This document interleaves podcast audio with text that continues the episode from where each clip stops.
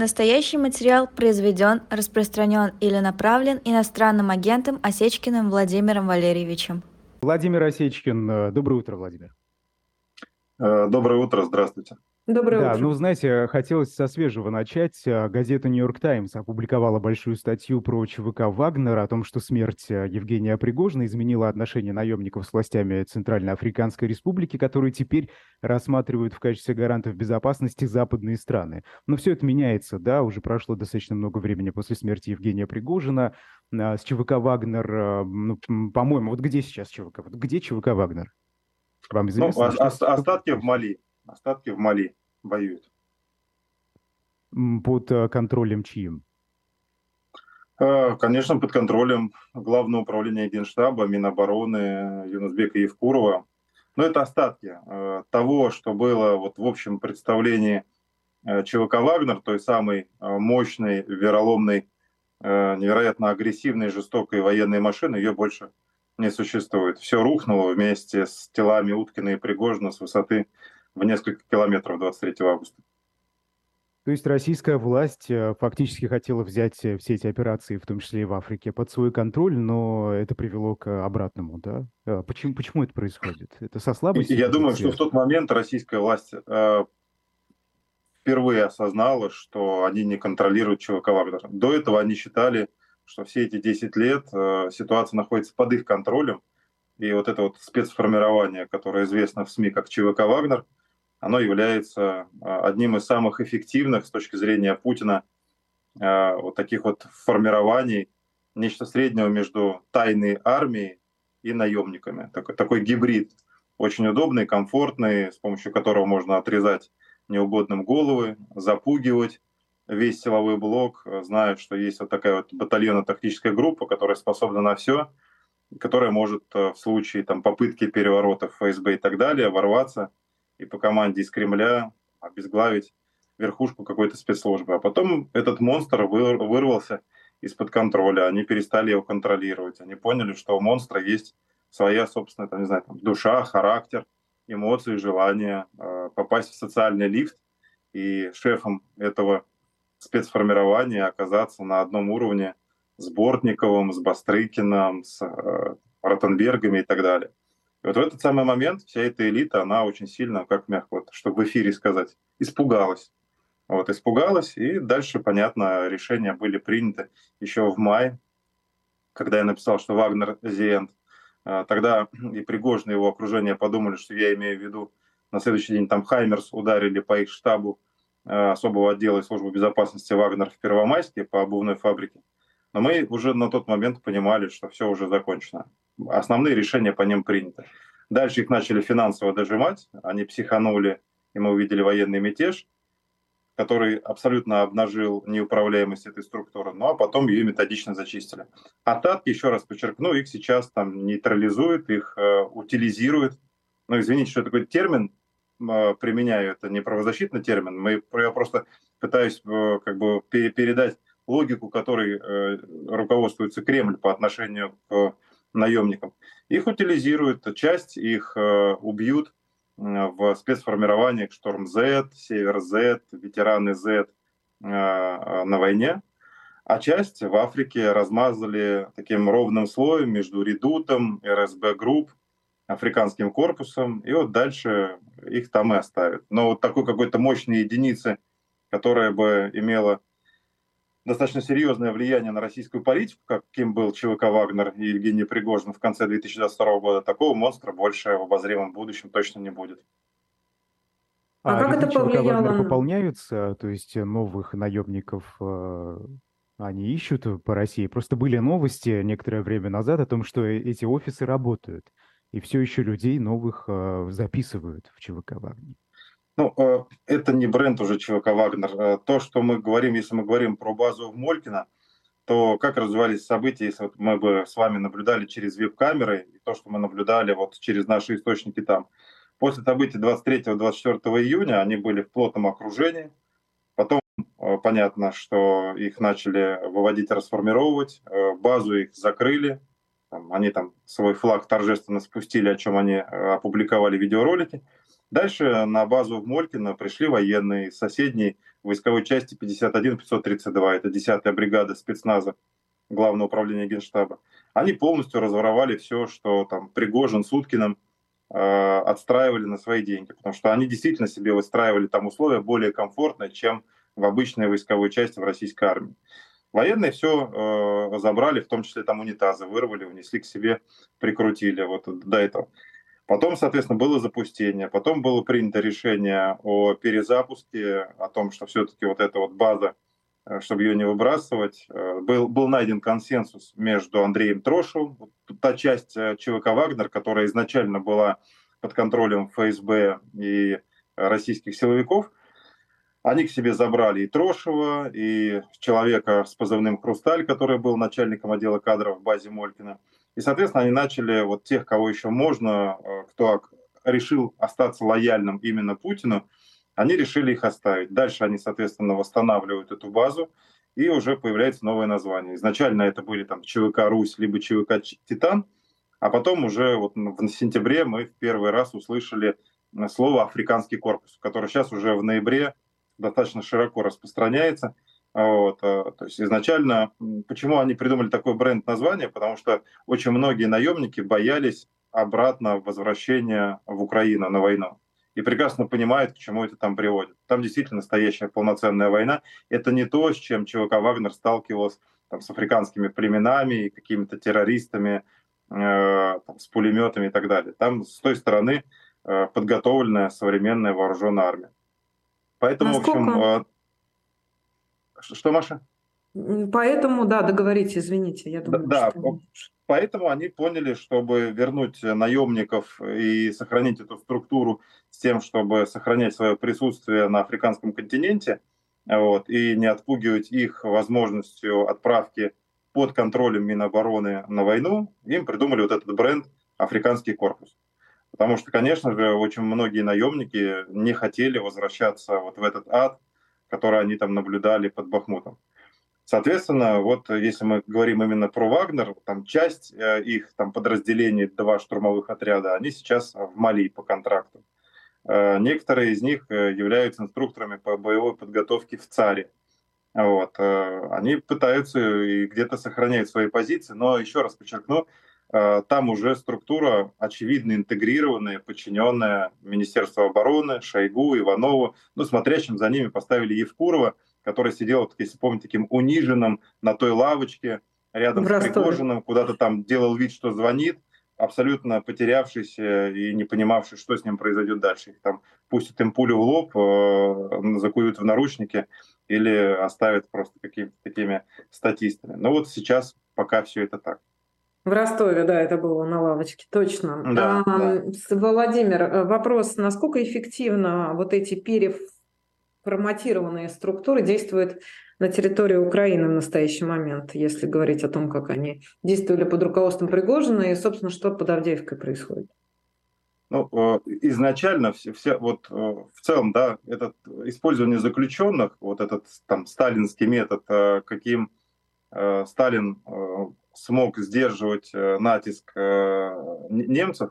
Это была история, там более 900 тысяч э, заключенных было отправлено из лагерей именно на передовую, на самые опасные участки.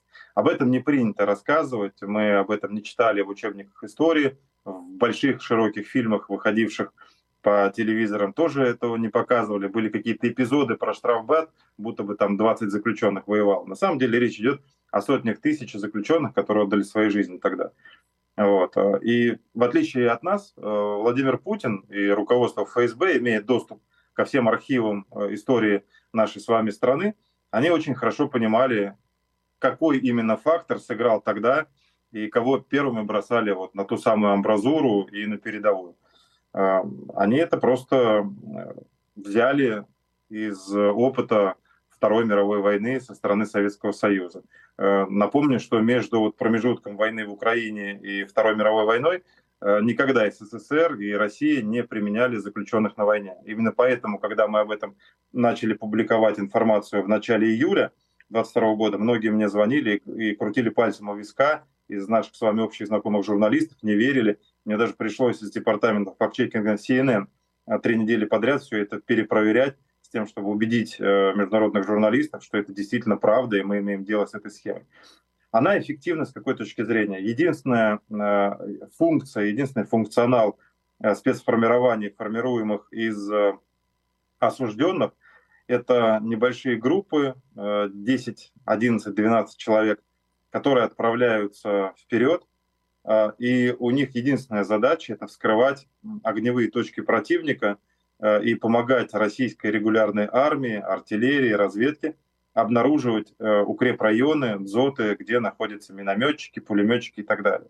И, э, соответственно, обнаруживать и дальше делать все возможное, чтобы измотать противника, чтобы у того закончился боеприпас.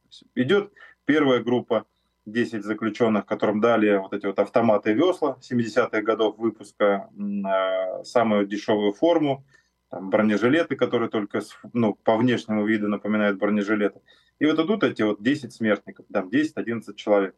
Если они ложатся под пулями, соответственно, через там, 10, 15, 20 минут отправляется другая группа 10-12 человек, которые уже идут там по чьим-то ногам и головам. И этих групп может быть одна, две, три, четыре. А, настоящая реальная война – это не компьютерная игра, где можно там выбрать тариф безлимитный, а, и, соответственно, у пулеметчика будет безлимитное количество там пулик, сколько геймер захочет играть. В реальной жизни даже патроны у пулеметов, конечно же, заканчиваются. Поэтому э, либо здесь э, они с помощью аэроразведки, тепловизоров, дронов, э, там, биноклей обнаруживают место, откуда ВСУ наносит удары, и дальше туда уже стреляет минометы либо артиллерия, э, и подавляется эта огневая точка, и дальше, соответственно, э, продвигаются уже регулярные войска либо, соответственно, вот это идет первая, вторая, третья, четвертая группа, пока не закончатся там, патроны у пулеметчика или пока там не сдадут нервы, потому что, в отличие от, опять же, компьютерной игры и геймеров, э, стрелять из пулемета по живым э, людям пусть даже это там для них это так называемые там орки, как они там россиян называют и так далее, неважно, в любом случае э, там, любой нормальный человек, у него есть какая-то определенная психологическая усталость. Это в какой-то момент уже либо отказывает пулемет, заклинивает, либо заканчиваются патроны, либо уже сам боец устает. И дальше уже вот эта вот, там пятая, шестая, седьмая группа добегает до вот этих позиций, и дальше уже начинается вот эта вот бойня. Э, насколько это эффективно с точки зрения войны, ну, э, очевидно, что это эффективно. Это спасает э, россиянам, российской армии, регулярную армию. Э, это позволяет выматывать, изматывать ВСУ с тем, чтобы те тратили свои боеприпасы, у которых тоже какое-то ограниченное количество их на заключенных. Вот. А с точки зрения нормального обычного человека, цивилизованного, ну, это абсолютно бесчеловечная практика. Использовать заключенных и людей – как э, живые мишени, как пушечное и минное мясо. Уверен, что со временем э, когда-нибудь и на национальном уровне в России будущего, и на международном уровне будут проведены там трибуналы и большие суды, потому что само вот по себе вот это вот, э, вот это действие, отправка там, более 100 тысяч заключенных на войну, именно на оккупационно-агрессивную, вот такими методами, с заградотрядами, с расстрелами, с ямами, с пытками, с жестокой системой наказания, с абсолютно бездумным отношением к человеческим жизням, само по себе это, конечно, является оконченным преступлением против человечества и человечности. Но когда еще соберется для этого доказательная база и будет соответствующий там, состав э, следственно-оперативной группы и суда, ну, до этого еще очень далеко. Вы знаете, что еще удивляет? А почему власти этих людей отпускают оттуда на волю? Они могут вернуться домой, да, и с них снимают все, значит, э, э, наказания. Они свободные люди, уже не осужденные, да, их помиловали. А мобилизованных в то же время оставляют, несмотря на протесты их жен, на, на вот это вот разжигающееся, да. Почему? Почему так происходит? Э, ну, во-первых, э, там вот количество вот этих возвращенцев э, после там после ЧВК Вагнер, их, ну, наверное, речь идет о тысячах, но в основном это были раненые. Про Шторм Z нету вот такой вот волны, потому что э, Вагнер и Пригожин набирали их на срок полгода. И на самом деле они, там большая часть из них либо полегли, либо стали глубокими инвалидами. А, а вот по поводу шторма Z, там контракт уже на год. И такой волны какой-то возвращения нет. почему власти в России, при том, что они очень сильно контролируют медиаповестку, не купируют какие-то негативные новости о тех, кто вернулся и что-то совершил, потому что это для них дополнительная реклама э, с точки зрения пропаганды для вербовки самих заключенных. Э, потому что им это нужно, потому что важно, чтобы заключенные понимали, что хочешь не сидеть 15-20 лет, а быть дома и там что-то даже там на, сотворить, ну вот иди повоюй. А, Нету Владимир, массового... а ресурс, а ресурсов-то много еще в колониях? Ну, слушайте, с, с учетом э, того, насколько работает репрессивный аппарат в России для арестов, проблем вообще нету. Э, полмиллиона сидит, но сейчас меньше, сократилось, потому что около 100 тысяч отправлено было в ЧВК Вагнер и в Шторм З. Э, чем больше будет освобождаться мест в российских колониях и тюрьмах, тем больше будут арестовывать и закрывать. Но с этим, с этим вообще проблем нет. Как э, они сажают там и виновных, и невиновных, мы прекрасно знаем. Э, у них еще где-то вот, ну, порядка там 100-150 тысяч человек точно есть, которых они смогут отправить. А, при том, что нету феномена, вот как у Пригожина, ведь когда Пригожин прилетал там сценически э, на вертолете, все это там, за, вертолет зависал над колонией, заключенные изумленно впервые в жизни видели вертолет над режимным учреждением, и потом к ним заходил человек с тремя звездами героев, там так называемых ДНР и ЛНР и России, у них, конечно, челюсть отпадала, и когда он там на три буквы посылал начальников э, учреждений, когда те ему там бегали, там кофе с чаем приносили, конечно, это выглядело эпично, и для заключенных тогда они выстраивались там 100, 150, 200 человек, э, готово было э, подписывать контракт там из тысячи. Сейчас совсем другая история. Э, приезд э, вербовщиков Минобороны – это очень унылое э, мероприятие, где одни отбывают номер, делают вид, что им интересно слушать, а другие делают вид, что им интересно вербовать, потому что приказ такой сверху. И из колонии после такой вербовки собирается там 7, 10, максимум 15 осужденных. Но, во-первых, людей в колониях вот, за последний год стало меньше. Если раньше в колонии было там 1000-1200, то сейчас есть очень много колоний, где 300, 400, 500 человек, где уже половина отправлена на фронт. За а их на время. добровольной основе а, призывают? Ну, то есть они, они могут отказаться? А, это хороший вопрос. Это добровольно-принудительная история. То есть, есть история, когда э, так называемые там блатные, которые большая часть из них это негласная агентура ФСБ и ФСИН, они создают давление на основную массу заключенных в жилой зоне, те, кто отказывается работать.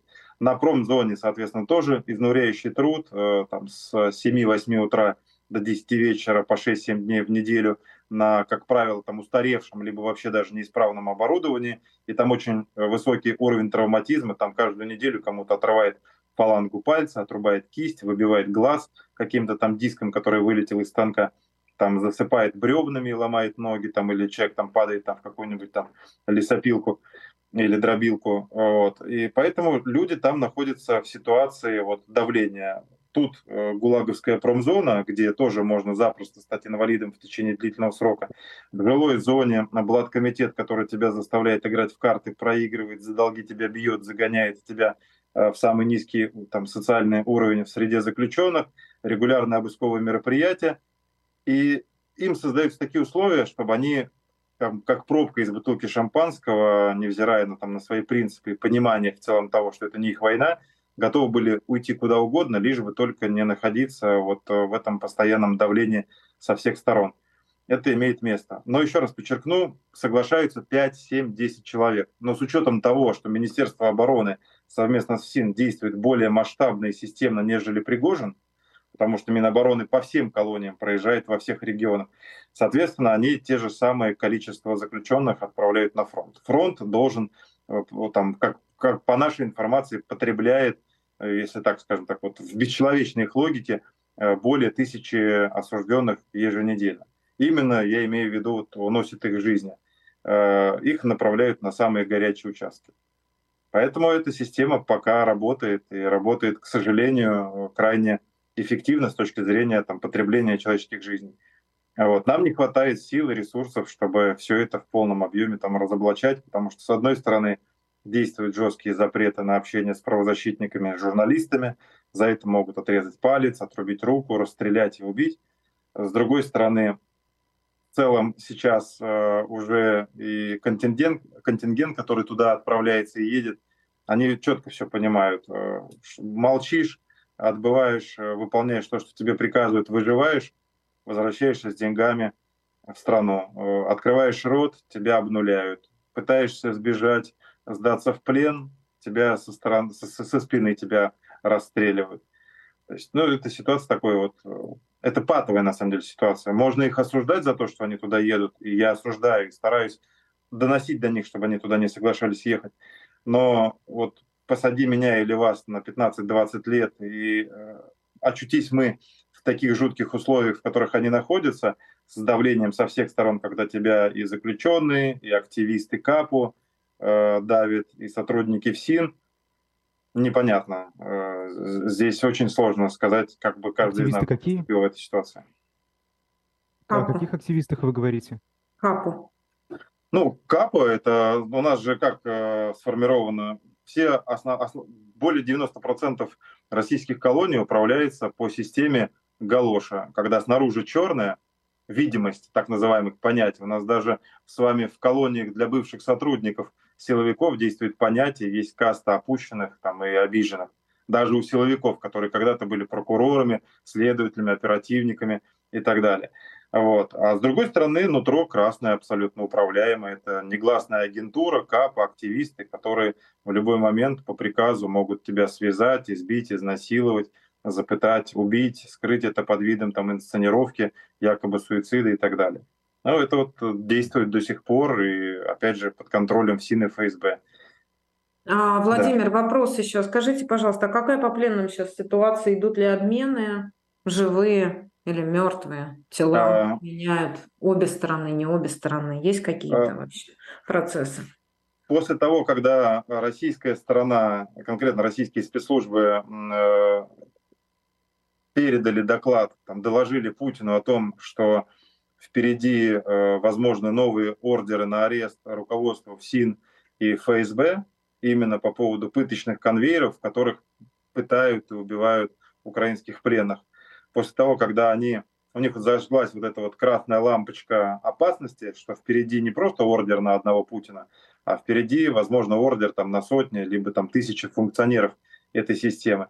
После того, как были разоблачены вот эти вот страшные пытки в отношении украинских пленных, и уже доказано э, существование этих военных концлагерей, когда целый ряд сотрудников СИН сбежали из России и дали об этом показания, когда появились э, уже подтверждения там, и у нас, и у тех, кто занимается международным расследованием, э, в тот самый момент они поняли, что возвращать свидетелей убийств и пыток и самих пострадавших себе дороже. И вот сейчас, при том, что давно уже пора проводить большие обмены, и действительно огромное количество и украинских пленных в России, и переполнены э, в Украине э, эти учреждения российскими военнопленными, э, они этого не производят по одной простой причине. Они очень сильно боятся, что если вот несколько тысяч еще пленных вернутся, это будут живые свидетели вот этих страшных преступлений. Опять же, повторю, это другая уже, другое направление преступления против человечества и человечности.